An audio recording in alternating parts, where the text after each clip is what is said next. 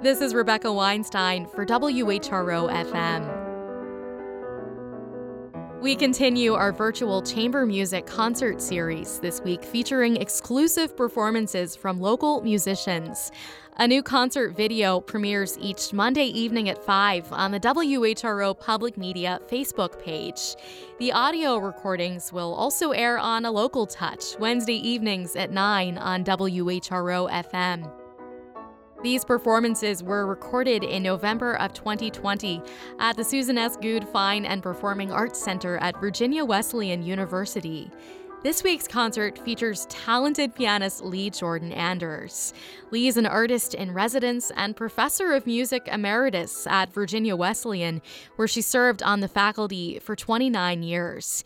She continues to perform frequently both as a soloist and as a collaborative pianist.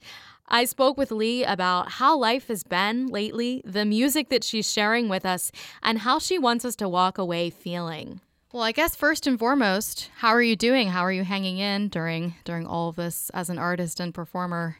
You know, I live in a place where it's so easy to be isolated. I live in the middle of a beautiful um, forest of pine trees. I'm looking out at them right now. I have a beautiful studio. I have beautiful music to practice. I have occasional students who come for lessons.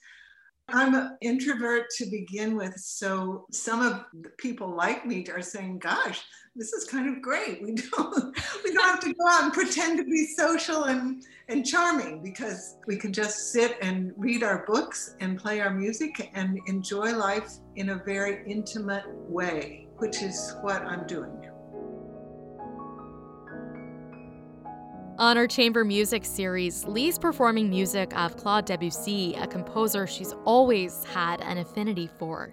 She'll be playing Danse, an early work of his, in which he plays with rhythm in a way that really foreshadows some of his later works. Lee's also performing Estampes, a suite of three movements called Pagodas, Evening in Granada, and Gardens in the Rain. I just love the physical element. I mean, sometimes you like the intellectual element of a piece of music. Like right now, I'm doing the Bach Italian Concerto. Well, that's very intellectual. But the Debussy, the final movement, the Gardens in the Rain, oh my goodness, it's it's just it's a toccata and it just feels so good in your hands to play this.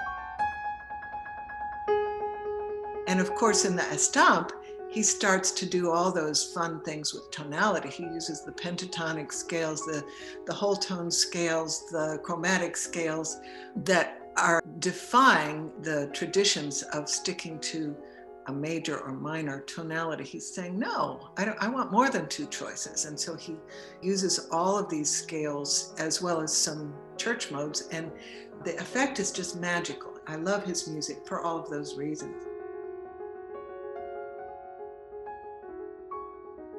In addition to her affinity for Debussy, Lee has a passion for connecting music and visual art.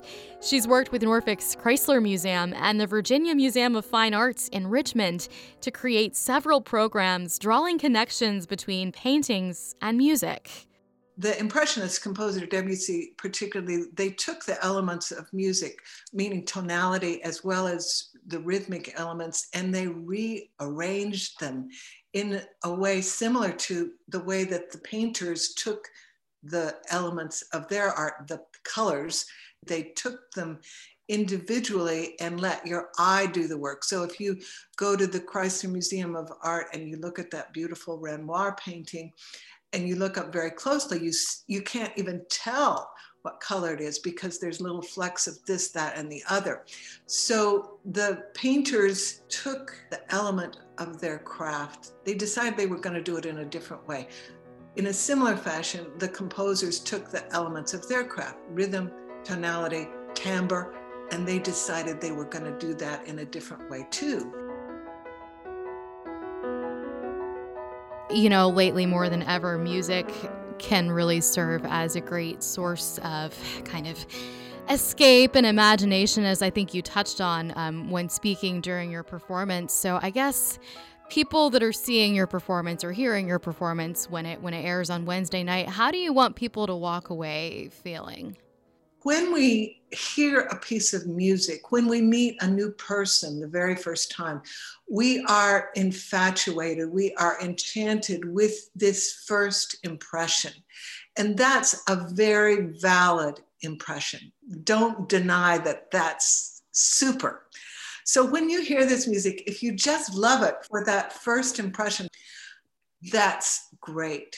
But then, if you learn a little bit about Debussy and you learn about when he wrote this and that he'd been to the Paris Exposition and he'd seen these Javanese gamelan players, that's going to add another layer of understanding to the first piece. If you learn about his completely scandalous personal life, oh my goodness, that's going to add another layer of understanding so each of these layers reveal a different experience, but one is never better than the other.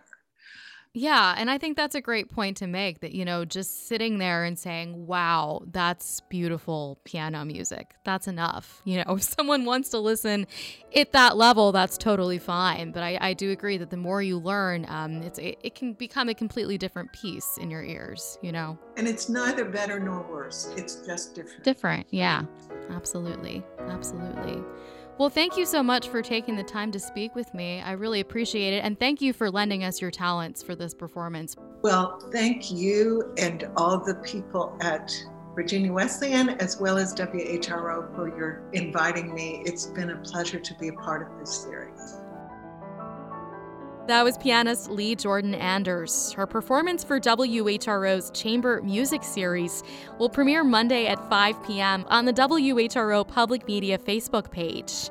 You can find the link to watch and the schedule of upcoming performances at whro.org slash virtual concerts. This series is partially supported by funding from the Virginia Commission for the Arts and the National Endowment for the Arts.